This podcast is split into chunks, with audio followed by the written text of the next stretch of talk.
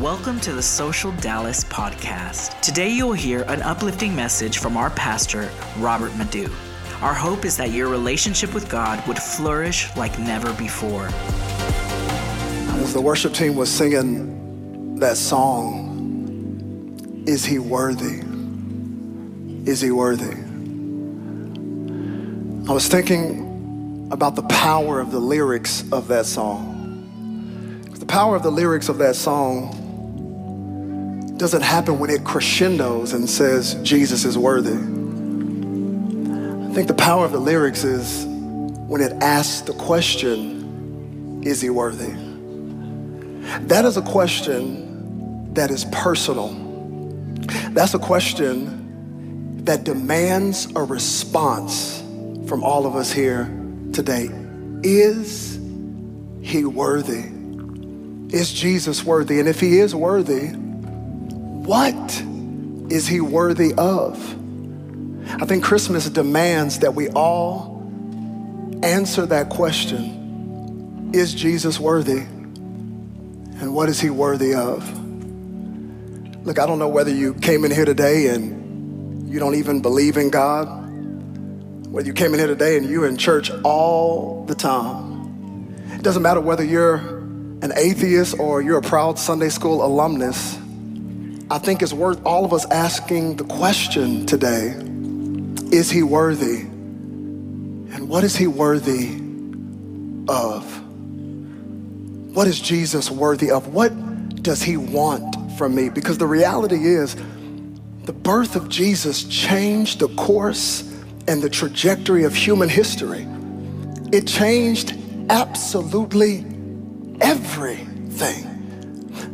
I don't know whether you realize it or not, but every time you look at a calendar, every single time that you look at a date or you mark a date down, you are actually pointing to a reference point, and that reference point is Jesus Christ. You understand that when he was born, he changed history. As soon as he was born, he divided history into two. He split history between BC and AD, before Christ, and Anno Domini, which means the year of our Lord. That's what happened when he was born. Every time you look at an event on a calendar, every time you look at a specific date, you are actually pointing back to the day and the years when Jesus came from heaven to earth and put on human skin to feel what we feel and to go through what we go through. He was not just a good man, he was a God man, and he put on flesh. And he's asking, What is that worth to you? What is that worth to you? And today, I know you probably thought you were coming to see a Willy Wonka play. And you wondering, where's his Jheri curl? And I thought I was just coming to be entertained, but I think God strategically orchestrated you here today so you could answer some questions and answer the question Is he worthy? What is he worth to you? To the wise men, he was worth traveling for miles and for months and finding him and bringing gifts of gold, frankincense, and myrrh. To the blue collared shepherds who weren't balling, they couldn't afford myrrh and gold and frankincense. But yet, he was worth it to leave their flocks and to come and worship before him. To Mary and Joseph, he was worth having their engagement and their wedding plans wrecked, to have their reputation ruined and have people talking about them on the blog and on the comment section. He was worth them running for their lives to Egypt, being refugees. He was worth all of that. And the question is is he worthy? What is he worth to you today? I don't really have a sermon today. I, I'm not preaching, I'm just talking, so don't count this as a message. But if I did have a sermon, I would, I would title this sermon Christmas questions. Christmas questions. I think Christmas demands that you start asking questions. You've been asking questions this Christmas? Come on, I'm talking about maybe not even spiritual questions. Questions like who's coming to the house and when they leaving. Questions like what are we to get the kids and what are you getting me? Questions like what time is the holiday staff party and do we have to go? And questions like am I getting a bonus? Questions like what child is this? Questions like Mary, did you know? Christmas demands that we ask some questions, and I'm not going to be before you long. In fact, I'm be before you for 10 minutes and 28 seconds because I want us to worship some more and just adore Him. But I do want us to look at three questions that the Christmas story demands that we ask. Three questions that the Christmas story demands that we look at and that we ask. The first question is this When does God show up? When does God show up? I want you to look at a neighbor that you hadn't talked to all service, get in their face and get in their personal space and say, Neighbor, you know I can see you, right? Come on, look at your neighbor, say, Neighbor, I got a question. When does God show up? Look at the neighbor you ignored and look at them in their face and say, Other neighbor, you're my second option. But I got a question for you. When does God show up? That is a good question. And in order to answer that question, you got to go to a part in the Bible that I've never heard anybody preach from. It's a page in your Bible that preachers skip, and yet it's a powerful page to answer the question when does God show up? You, you got to go to this page. Excuse me, let me. Y'all give me a moment. I should have had this marked. Let me see. Ah, uh, uh, okay. Let me see if I can find. Yeah, there it is. It's, it's this page right here. This is a powerful page. Nobody ever talks about the page in the middle that separates the Old Testament from the New Testament. Because you have to understand that whenever you go from the Old Testament to the New Testament, you have traveled 400 years in silence. That for 400 years, your God that spoke the world into existence didn't say anything at all. For 400 years, God was on mute and did not send a prophet or a preacher or a teacher or an apostle. He was quiet for 400 years. There was silence. I'm wondering today have you ever felt like God went silent on you? Oh, see, I know. See, y'all are super saved. You floated in here today. You had communion for breakfast. I know, I know. God speaks to you all the time. God told you what socks to wear. He told you what cereal to have this morning. I'm not talking to those of you who God speaks to you all the time. I'm wondering if there's anybody in here that knows what it's like for God to go silent on you, for you to be crying out to God, for you to be worshiping, mess up all that Mary Kay and Mac makeup, have snot going this way, mascara going the other way went on a 20 day fast, did keto, put left foot up, right foot up, did the hokey pokey, all kinds of praise, and to have God say absolutely nothing. What do you do when God goes silent? What do you do ooh, when you're living out the Christmas song, A Silent Night? See, it's, it's one thing to go through a night season. Night seasons are bad. I don't like it when it's too dark outside. But what do you do when it's dark and God's not even speaking to you? God's not telling you anything. He's not giving you clarity. He's not giving you direction. What do you do when you are in a silent night and you're wondering when God shows up? Can I give you this? It's not a sermon. I told you, I'm just talking to you today. But I just came to remind somebody that's in a quiet season where you can't hear anything and it seems like it's dark, that God does his greatest work when he's quiet. That just because God is not speaking doesn't mean that he's not moving. Just because God is not saying anything, it does not mean that he's not working. It doesn't mean that he's not orchestrating things. Please don't walk away from God just because you don't hear anything. God can do his greatest work in the silence. When does God show up? He shows up in the silence. He shows up in the quiet moments. No wonder when he gets ready to make the greatest announcement that will change the course of history, he says, I gotta go quiet first so you can get the power of what I'm about to do. Oh, come on, you must not have never made an announcement before. You know, anytime you're getting ready to make an announcement, the first thing you have to do is get your audience attention. You're about to tell them you're having a baby, You're about to tell them some good news, you say, shh, hey, guys, guys, listen, listen, shh. And once you have their attention, then you give the announcement. And how many know just because it got quiet before the announcement, that is not a blues clue for the audience to walk away. That's actually a clue for them to lean in. So I'm talking to somebody that feels like it's gotten quiet and you're about to walk away from God. I'm telling you, you're going to miss out on the greatest announcement of your life. Because announcements are only as powerful as the attention that you have of your audience.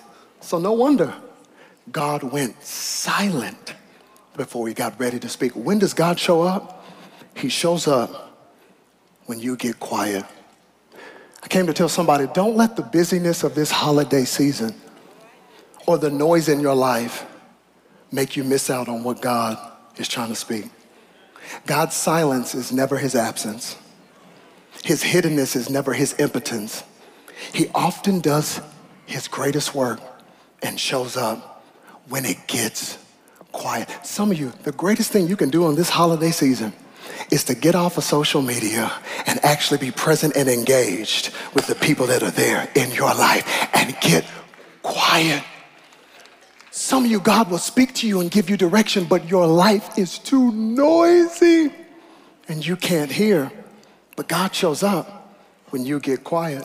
Ooh, I'm a living witness. The other day, I was expecting a package from Amazon, expecting a package from Amazon, and they sent me the notification that it was there. It was there. And then I said, Oh, hold up. I, it is not there. I looked at the little peephole, looked around, I didn't see it. I said, hold up, uh-uh, porch pirate, something happened. I said, this is not, this is not here. It did not arrive. I was like, what in the world? How are they telling me it arrived? I went and looked again, and then all of a sudden I realized, because my wife has 68 Christmas trees in our house, that the box was behind the Christmas tree on the porch, and they did deliver it. And I'm like, wait a minute, I was home all day. How did I miss this? You ever had that happen before? You're like, hold on, I was here all day. No, you did not come in this window. I had to go back and look on my camera and find out that they did come. It's just the noise in my house with my three little humans was so loud. I missed the announcement. I wonder what you're missing out on. And maybe you're frustrated and mad. And God's saying, I did deliver and I will deliver, but you don't understand that I show up when you shut up. When you get quiet, I'll speak. The, the, the, second question I want us to look at is after the blank page. After the blank page, it, you, you would think that the first announcement in the Gospel of Matthew would be Here comes Jesus. He's here. The promise you've been waiting for has arrived, but that's not what Matthew chapter 1, verse 1 says. Look at what Matthew chapter 1, verse 1 says. Hmm. It says, The family tree of Jesus Christ, David's son, Abraham's son. Hold up. I've been pausing for 400 years, waiting to get an announcement. And instead of just telling me that Jesus has arrived, you got the nerve to tell me about Jesus' family tree? See, if you've been in church for a while, you know that in Matthew chapter 1, whenever you get there, you read maybe that first verse and then you skip the next 17 verses and you go straight to verse number 18, okay? All the people that are laughing, those are the church people right there. Some of y'all, y'all ain't read the Bible, that's cool, You're still welcome here. Anyway, but all the church people are laughing because they know I don't care how spiritual you are. You know you skip that list of baby daddy after baby daddy after baby daddy after baby daddy. Come on, all names that sound like diseases and Amnon and salmon, all, all them fishy, crazy names that are in the Bible. You skip all of that and you go straight to verse number 18 because you say all those lists of names and so and so begat so and so, begat so and so has nothing to do with me. Let me just go to the gift that's in verse number 18 and skip the list. And I just want to pause on this sermon, not sermon, it's just a talk, and tell you please don't ever skip those names again. In fact, do me a favor when you're having your eggnog and you by the fire today, go back and just start reading all those names. Even if you can't pronounce it, just fake it and just say something. Read those names because those names are actually the wrapping paper that precedes the gift that is Jesus. And you know, whenever you're about to give somebody a gift, you better wrap that gift in some wrapping paper. I want to talk to a brother right now who's thinking that your gift is so good you don't have to wrap it. I'm telling you, you better find somebody to wrap that gift because because the wrapping paper is just as important. Yes, the gift is powerful, but you need some wrapping paper on that gift. Now, the wrapping paper is not the gift, it's the gift that matters, but the wrapping paper is still important. And that list of names, that genealogy, is the wrapping paper of the greatest gift. His name is Jesus that we were all waiting for. Don't miss the wrapping paper. Ooh, I'm telling you, the wrapping paper is not the gift. The gift is what's important, not the wrapping paper, but you still need some wrapping paper. In fact, let me just pause right there and tell somebody who's single, ooh. Yes, the wrapping paper is important, but it ain't that important. You better look at the gift, what's on the inside too. Don't let the wrapping paper jack you up. I'm tell I've seen some gifts got some good wrapping paper, and the wrapping paper was just camouflage for the cheap gifts that they got. I would rather have some raggedy wrapping paper and a good gift. That's just for the single folk. Some of y'all enamored with wrapping paper. and there is no gift, there is no substance. But the list of names, all the names you skip, that's the wrapping paper.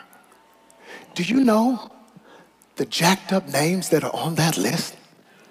Do you know the crazy people that are in Jesus' family? You thought your family was crazy. Oh, no you better look at the family tree of Jesus. If I had time, if this wasn't just a talk, oh, I'm telling you, if this was a sermon, I would break down some of those names for you. You understand, in that culture, a genealogy, it was your resume. A genealogy mattered to Jewish people. This is why Matthew, who's writing to a Jewish audience, takes the time to list all those baby daddies because he knew that whenever you got ready to put your best foot forward, you put the list of names of people in your family that were prestigious, people in your family that had power. Ooh, but Jesus is some kind of different because the names that are on that list, the scandalous names that are on that list. First of all, in that time period, they wouldn't even put women on the list. They would never put women on the list in that misogynistic, patriarchal society. They would never put the list of one woman's name on that list until here comes Jesus. Jesus doesn't just put one woman on his gene- genealogy, he lists five different women on his genealogy. I want to thank God for a Messiah who was not misogynistic, who says, Guess what? When I'm getting ready to be born, you cannot discount the women of God that he uses to birth Ooh, the greatest miracle. If I had time. Do you know who those five women are that are on that list? He lists five different women on that list. Read it when you get to the crib. Five women on the list. Five, five. You know, I like that it's five women. Five, five. Because you understand that five in the Bible numbers mean something. And five is the number of grace. And no wonder there's five women on that list because that's what grace does. Grace will put people on a list that other people have canceled out. Grace will put people on the list that you have looked over. Grace will enroll people that you expelled. Grace is powerful. I wonder if there's anybody that's a recipient of God's amazing grace that when other people counted you out, God said, no, no, no, no, no, count them back in. Amazing grace. How sweet the sound that saves somebody as jacked up as you and me. If I had time, I would break down the names. Names like Tamar, Rahab. That's the church people laughing. Ruth, Bathsheba, and Mary. If I had his kids in the service, I would talk about Tamar. Read it when you get to the crib, Genesis chapter 36, 37. What happened with Tamar? Rahab? This lady of the evening, read it when you get to the crib. In Jesus' family? Ba- ba- Bathsheba? That whole little situation, yes, David was a man after God's own heart, but he was after some other things because he slid in Bathsheba's DMs one night. And Bathsheba? Ruth is a Moabite. She's a pagan. She's on the list. Mary, who? The teenage girl on welfare. Talking about, uh-uh, this God's baby.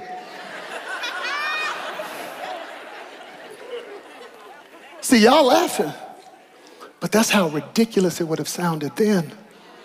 And she had to endure the ridicule and the shame and the alienation. Look at the people God put on that list. Abraham was on that list and he was a liar. Jacob was on that list and he was a deceiver. I'm just trying to figure out why do you think God can't use you? See, that's the next question that this lineage and this genealogy asks. It asks this question who, who, who can God use? Who can God use? Can I tell you who God can use? God can use anybody. God can use anybody. If Jesus came through a crazy family tree of people that had all kinds of issues, that ought to let somebody in here to know that God always uses imperfect people to accomplish his perfect plan. How many are thankful today that God does not need Pinterest perfect people to use? God can use anybody. God, look at the person to your left and look at the person to your right. Don't let these church people fool you. They act like they always been saying. If some of them told their real testimony, you would be shocked at who you praising next to. You would be shocked. If you knew what they used to do and where they used to be, you would not feel any shame in coming into church. The problem with church people is they act like they're in the witness protection program and they don't want to tell people their real story. But I'm telling you, there's some folks in here ooh, that used to be at Toyota Music Factory and they weren't at the front lifting up their hands. They were lifting up something else. They weren't up at the front dancing for God. They were dancing for somebody else. But this is the beauty of what the gospel brings to us is that God can use anybody.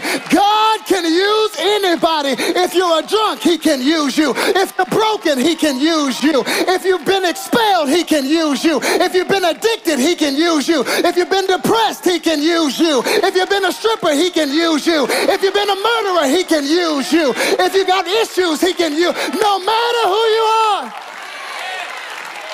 God can use anybody. What's your excuse? It blows my mind that people come to church and like, I don't think God can use me. I got issues. Have you read the Bible? They all had issues.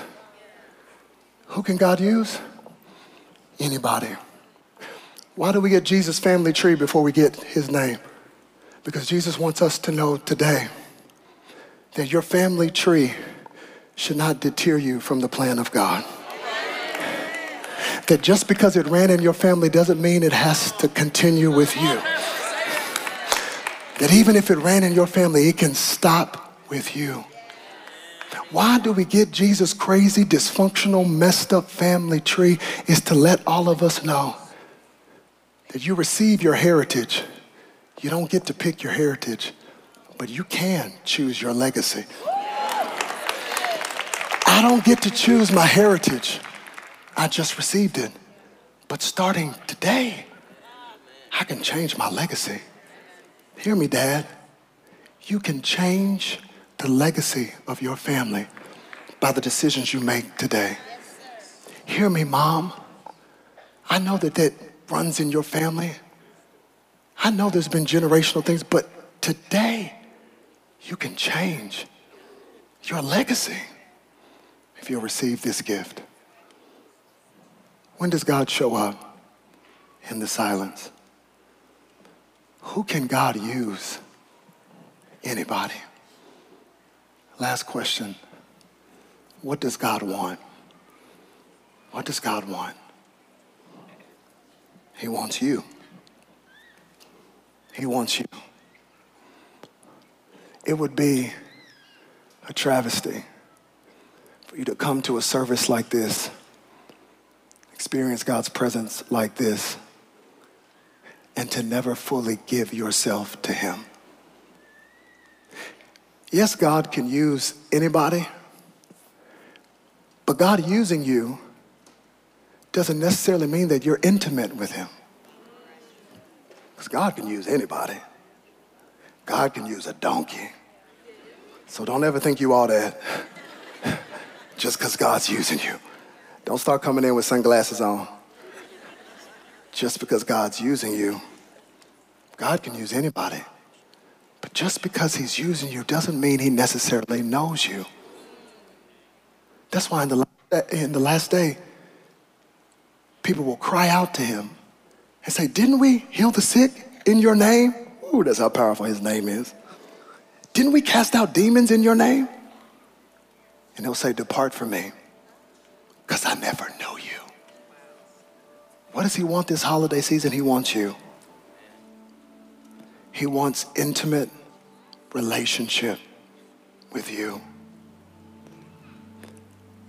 Preaching Christmas messages are not my favorite because you only got four chapters in the gospel about Jesus being born. And some of y'all so saved, I mean, you've heard it preached every kind of way. So sometimes I'm struggling every Christmas season trying to get something profound out of a story that you've heard so many times. But I don't think Christmas is about complexity. It's about simplicity. And the simple reality is this Savior came from heaven to earth. He came close because he wants you. For God so loved the world that he gave his only begotten Son, that whosoever, that's you, with all your issues, stop thinking you got to clean yourself up to come to him. You just come to him just as you are. He wants you. We would like to thank you for being a part of our social global family. Please head to our website, socialdallas.online, and see the many ways you can stay connected with us from around the world.